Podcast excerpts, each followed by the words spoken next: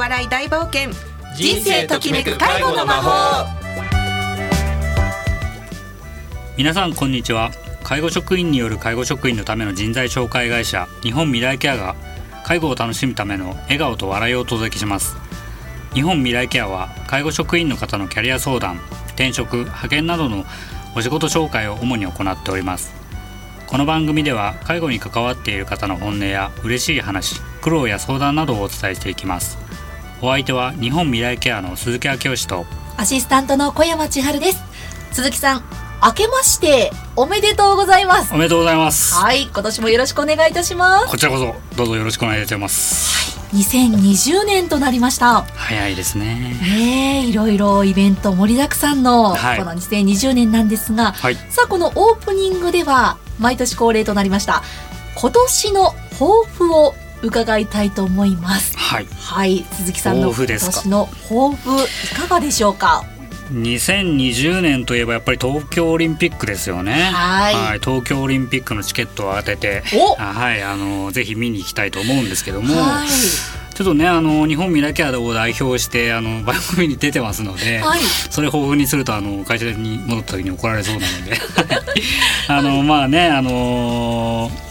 日本全国のあの、派遣スタッフさんねあの気持ちよくこう働いていただけるようにこう今年もですねあの社員一丸となってあの頑張ってフォローしていってあのそうですね介護職員さん頑張ってお仕事できるようにあのフォローしていきたいと 思います。はい。まあただね今年はですねやっぱりあのーさっきも言いましたけどオリンピックの年なんで、ねはい。ちょっとそこに重きを置きながら、おはい。あのーちょっと健康にもねはいちょっと留意しながら、はい、はい頑張っていきたいなと思う所存でございます。なるほどはい。はい、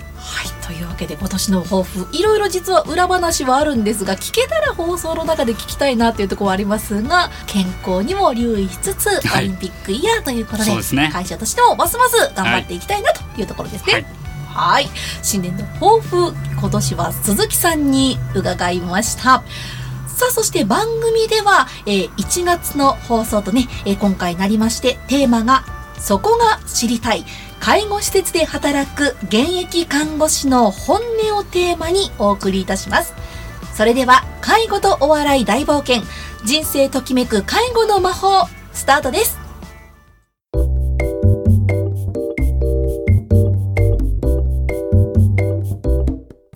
改めまして株式会社日本未来ケアの鈴木明義です。アシスタントの小山千春です。本日のゲストは、ケアマネージャーの五郎さん、そして介護で働く看護師で俳優、バーテンダーの竹村さんをお迎えして、日本未来ケアの吉田さんと一緒に、そこが知りたい、介護施設で働く現役看護師の本音をテーマにお送りいたします。皆様、よろしくお願いいたします。よろしくお願いします。よろしくお願いしますはい。さて、新年最初の放送となりますが、今回は鈴木さん、はい。介護で働く現役看護師の本音というテーマですね。はい、あのー実はですね、はいあのーこの番組全国にこう介護で働くリスナーがいらっしゃるんですけども、はい。はい、あのーまあちょっとあの介護職員がこうメインでやってるものですから、看護師に対してこう介護士が抱える悩みとかですね、あのそういうのが結構多く質問として来ていますので、まあ今日はあのせっかくあの現役の看護師さんあの来ていただいてるんで、まあちょっとざっくばらんにその辺を突っ込んでお話聞いてみたいなと思いまして、はい。はい。かしこまりました。えそれでは改めてですが、えー今回、竹村さんにお越しいただいておりますが、看護師、さらには俳優、バーテンダーという経歴をお持ちなんですが、竹村さん、お聞きの皆様に向けて簡単に自己紹介をまずはお願いしてよろしいでしょうか？はい、えー、竹村智光と申します。よろしくお願いいたします。お願いしますえー高校卒業してから看護学校に入って、えー看護師の仕事を始めて15年目になります、えー役者とバーテンダーに関しては昨年から始めていて役者自体は高校演劇の時にやっていた3年間が、まあ、ずっとくすぶっていてここで爆発したっていう形になります。なるほど。本当にいろんなことをされてらっしゃって今は全てなんか全部一緒にやっているというかそうですね。わらじをいろいろ吐きながらという。はい。吐きすぎなぐらい。吐いてます爆発したとね今ねおっしゃってましたけれども、で改めて今回は、えっと、派遣の看護師さんということなんですがこの派遣でというのを選んだ理由っていうのはどういうところがあるんでしょうか？はい。あの昨年からババーテンダーと役者を始めたことで、はい。まあ、あのバーテンダーの方は夜の仕事っていうのもありますし役者の方は昼間稽古の方がほとんどなので、はい。まあ、時間を確保したいっていうのがありまして派遣の夜勤のみの看護師をちょっと選んでみました。なるほど。常駐の私たちのイメージって病院の中にいる看護師さんっていうイメージありますが夜勤のみの看護師さんというのがいらっしゃるわけですね。そうですね、はい。なるほど。そして改めてちょっと今後の目指すところというか目標や夢っていうのはどういうところにあるんでしょうか？そうですね。やっぱり役者を始めたので役者として売れていきたいっていうのと、まあ、舞台の上で生きていきたいなっていうのはあります。役者さんもこの映像ドラマや映画に出られる役者さんと舞台を中心にされる役者さんもいらっしゃいますもんね。そうですねなるほどこれもいろいろねお話伺っていきたいところなんですがちょっと具体的な質問に入っていきたいと思います。今回お越しの竹村さんなんですが、えー今回が介護施設の看護師としての初めての勤務ということで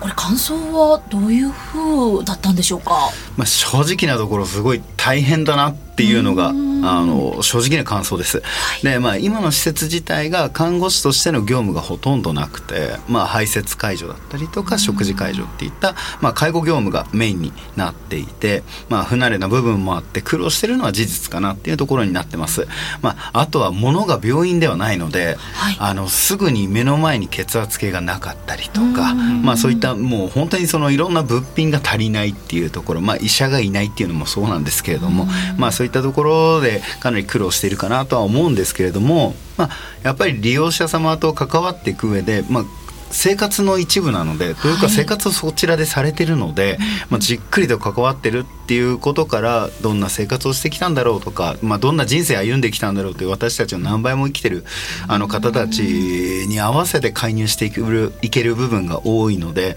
まあかなり楽しいなというのはありますね。大変な部分ももちろんあるけれども楽しんでやっていけそうだなという期待感もあるわけですね。そうですね。はい。今回が初めての介護施設での看護師としての勤務だったと、ねい、うことだったんですがちょっと、えっと、これにまた絡めまして後半はえいろいろもっと具体的なお話伺っていきたいと思います。それではここで前半戦は少し短くなりますが1曲お送りしたいと思います。お送りするのはジャミロクワイスペースカーボーイ。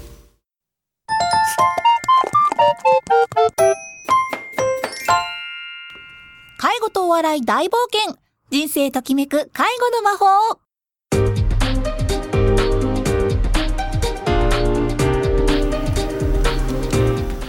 改めまして株式会社日本未来ケアの鈴木明義です。アシスタントの小山千春です。後半も引き続きケアマネージャーの五郎さん。そして介護で働く看護師で俳優バーテンダーの竹村さん。さらに日本未来ケアの吉田さんをお迎えしてそこが知りたい。介護施設で働く現役看護師の本音をテーマに伺ってまいります。皆様後半もよろしくお願いいたします。よろしくお願いします。はい。それでは早速後半の質問を伺っていきたいなと思うんですが、えー今回ですね、リスナーの皆様からいろいろお悩み相談を寄せていただいているということで、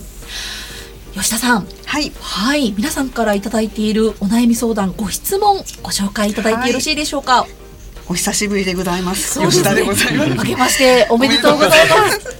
そうですね。今回あのゲストに看護師さんがいらっしゃるとお聞きしたので、はいあの現場で一緒に働く仲間からですね、あのいろいろ質問を聞いてきまして、はいここであの看護師さんの方にごあのご質問できたらなと思いました。お願いいたします。えーいくつかあるんですけれども、はいまずはですね、まあ、これ一番現場で働く介護士が抱えてるる悩みだとは思うんですけどこう勤務中にですね転倒といった事故とかよくあるとは思うんですけどそういった時また急変した時など何かこうおかしいな様子がおかしいなって思った時にどのタイミングでどういうふうに看護師さんにあの聞いたらいいか。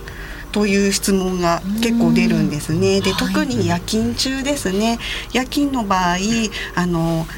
24時間看護師さん常駐している施設もありますけどしていない看護師だけで見ている施設もあるのでそういった場合夜勤者ってやっぱ不安を抱えているところがとても多いんでそういった時の何か対応のコツであったりあの判断のコツであったりそういうところをお伺いできたらなと思うんですけどよろしくお願いいたします。はいそうですね。あの一概には何がどういうふうにした方がいいですよっていうのはないと思うんですけれども、うん、やっぱりあのその今おっしゃったみたいに何か変だとかいつもよりおかしいっていうことがあった場合はやっぱり報告していただきたいなと思います。すね、はい、あの正直言うと多分ナースって介護士さんからすると怖いとか何なんだかなんか聞きづらい。聞きづらいというかなんだか車に構えてるじゃないですけど そういう人もあの全部が全部がそうじゃないとは思うんですけどやっぱりそういうのは実際に働いていてそういう話を伺うので、まあ、実際そうなんだろうなっていうのはあるので、まあ、本当に何かあった小さなことでいいので報告していただきたいなっていうのもあります。でそれに関して「あそうだったんだありがとう」って言ってくれるナースに皆さんなってほしいなってナースさんには言いたいなっていうのはあるんですけれどもやっぱり怖くないから大丈夫ですっていうのは言いたいですね。あとは明らかに何かおかしい例えばあざがあるとか出血してるとか嘔吐したとかまあそういったあとはなんだか手がしびれるって言ってみたりとかですね口の周りなんかうまくいつもより喋りが悪いなっていうことがあったりした場合明らかにおかしいっていうのはもう即報告ですねもうその場合は、えー、病院を受診するっていうかもう気持ちぐらいで報告していただいた方がむしろ早く対応できるのかなっていうふうには思います。まあ、あとはあのこれは施設様それぞれによるのかなとは思うんですけれどもあのここの熱が例えば熱が38度5分以上出たらえー、報告しましょうとか、転倒してこういう状況になったら報告しましょうという各施設のガイドラインみたいなものは一つあった方がいいのかなっていうのはあります。これがあれば報告するこれはこれだけは報告してほしいっていうのは、まあ、どこの施設でどこっていうのはとにかく話はしていただきたいんですけれどもやっぱりそれがあった方がいいのかなっていう気はしますね。はい結構でもあのあのなんですかねそのガイドラインっていうところってやっぱりそれを設けちゃうとそれに該当しないことはこう看護師さんに報告しなくていいってこういうふうに思っちゃう基準にもなっちゃうような気がしてあのなんともどうなのかなっていうところもあるんですけど、ね、そのあたりどうですか？あかなり難しいところだと思います、ね、本当に。そのあのやっぱり人が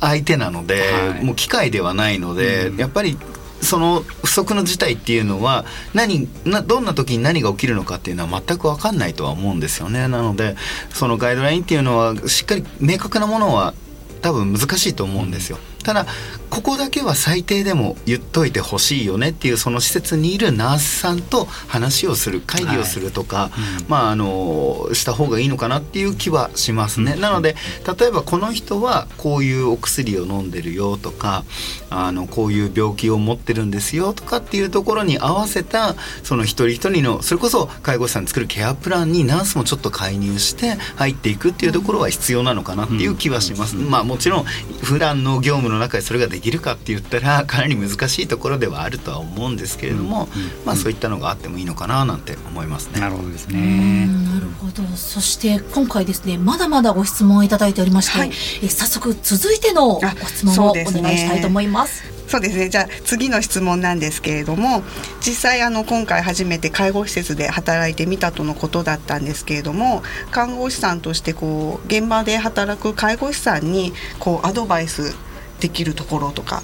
こうありますかね？はい、そうですね。あの先ほども話はさせていただいたんですけれども、ほんのちょっとした変化でもいいので何かあった場合はすぐに報告はしてほしいなと思います。まあそれをするには普段の業務に追われるだけではなくて、普段何をこの人はどういう生活をしてるのかどういう喋り方をするのかどういう動きをするのか車椅子に移る時もどんな風にどこに力が入って動くのかっていうのを気にしながらあのやると思うんですけれどもそういったところをあの見ていていただいてやっぱりいつもと変だっていうところをあの気づいていただきたい。って思いますね。でその実際にそれを観察した時に問題がなかったらそれでもあ大丈夫ですこれは大丈夫ですよっていうふうに済みますしもしかしたらその変化がすごい重大な変化の可能性っていうのもあります。であのなかなか難しいかもしれないんですけれどもあの先ほどもお話ししたようにどんな薬を飲んでるのか持病が何なのかっていうのは最低限ちょっとあのそのスタッフそこにつくスタッフそれぞれはやっぱり記憶しといていただきたいというか勉強していただきたいなと思います。まあどこまでやってくれるかは分かんないんですけれども看護ナースの方にあのこの薬って何なんですかね？ちょっと分かんないんですけどとかで聞いてみる。普段からそういうコミュニケーションを取っていくと夜勤で一緒に組んだ時に「すいません何々さんこれちょっと変なんですけど」とか「この薬飲んでるからもしかして怖いです」みたいな感覚になれるのかなっていう気がするんですよね。そういうふうなそのあのピンとくるというかそういうセンスみたいなものってたくさん磨けるのかなっていう気がするのでぜひそこはあのお互いにですね私たちナースの方もあのそういったものは絶対磨いていくべきだとは思うんですけれどもやっぱり私がとにかく言いたいのは同じ施設で働いてる仲間だっていうのは絶対に頭から外さないでほしいですね。ナースはナース介護士は介護士。もちろん立場の明確な違いはありますけどやっぱり仲間として一人の利用者さんと当たってるんだっていう認識でいたいなっていうふうには思いますね。はい、私たちは介護士だからこれで大丈夫とか、私たちは看護師だからあとはそっちの仕事でしょって思わずに、みんなで一緒に頑張ってるんだっていうふうな意識っていうとこですね。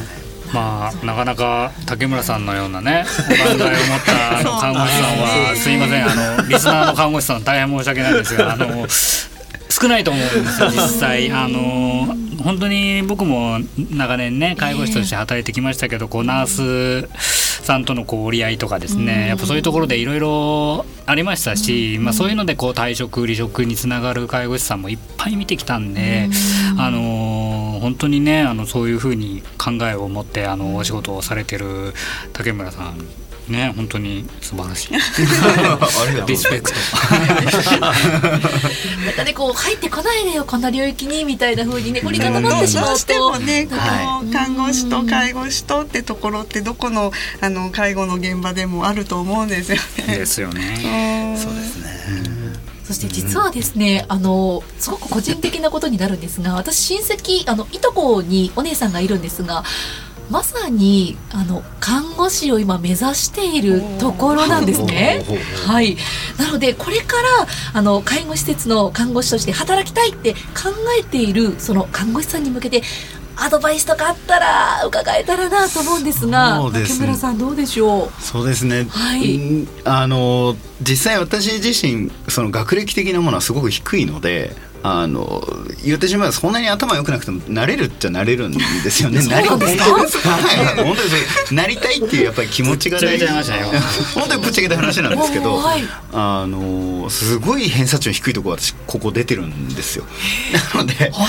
私でもなれるから大丈夫だよって割とそういう質問って受けるんです、ええ。やっぱりこれだけやってると。な大丈夫だよ。俺ができたから大丈夫でしょっていうようなところはあるんですが、まあ、実際に、あの一つ持っててほしいのはさっきも話ずっと出てるんですけど小さいことに細かなことに気づけるような人がいいのかな。ちょっと髪型変わったね。お今日髪切ったみたいなぐらいの感覚でいいんですけど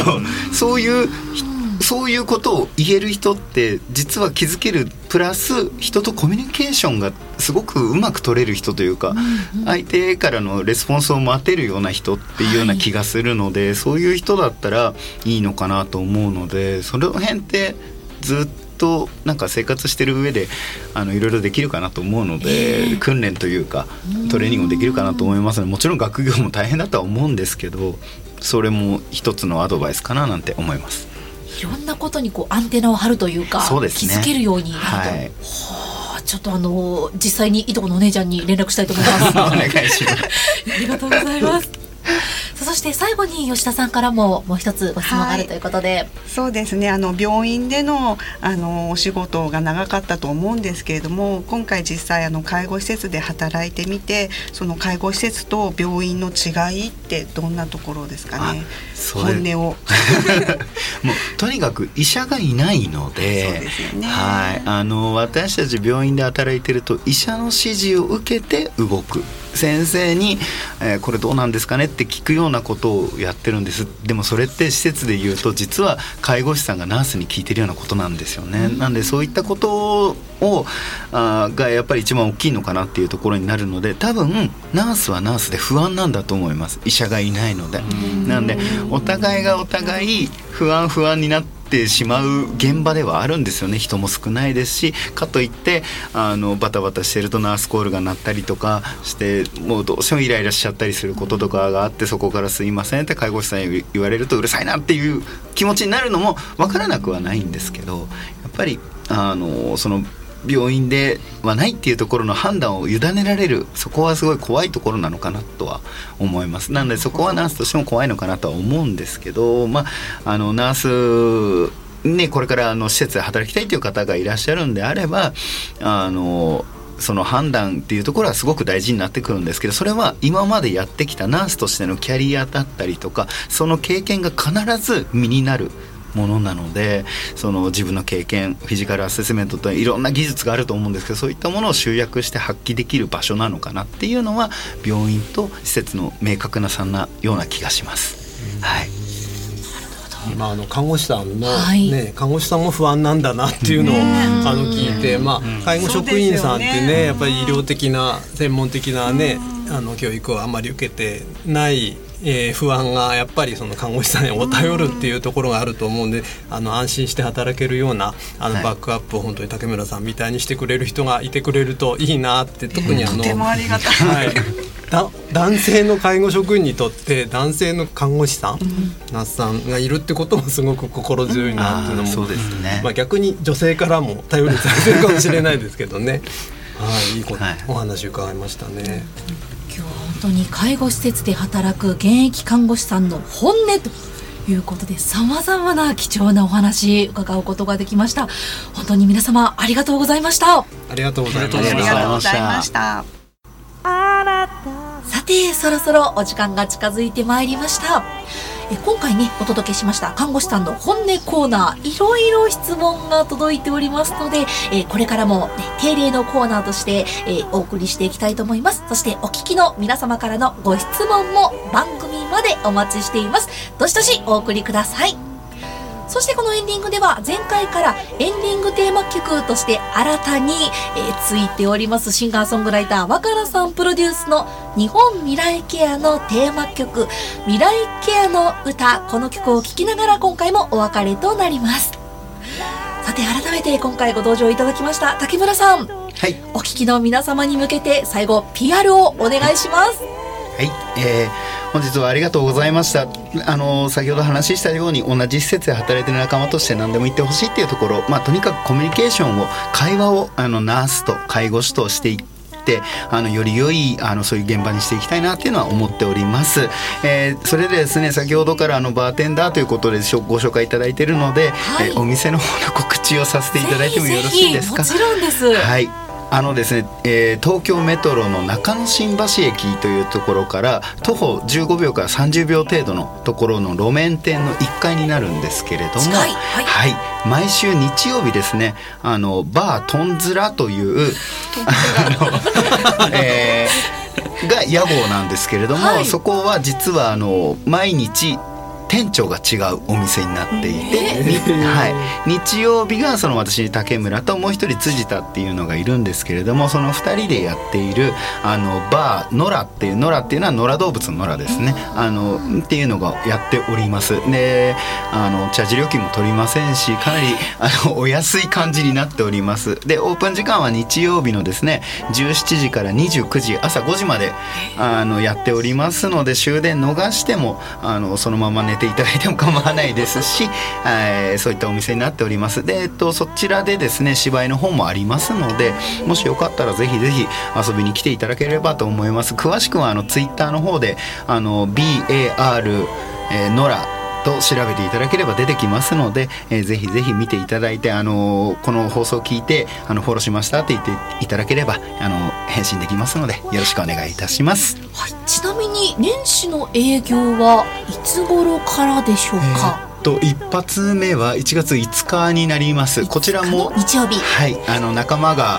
ここでも芝居しますので、はい。まあまた遊びに来ていただければと思います。いつから日曜日からあげるということで、ぜひ竹村さんに会いに行きたいお店に行ってみたいという方インターネットなどから、えー BAR バーノラで検索お願いいたします、そして鈴木さん。はい。はいお願いいたします。はい、えー、竹村さん、五郎さん、本日もありがとうございました。ありがとうございましたえーこの番組はインターネットのポッドキャストからも配信しております。FM 西東京で検索してみてください。それでは来月第1金曜日この時間もお楽しみに。本日のお相手は日本未来ケアの鈴木明義とケアマネージャーの五郎と日本未来ケアの吉田と看護師で俳優バーテンダーの竹村とアシスタントの小山千春でした。それでは次回もお楽しみに。今今年もよろしく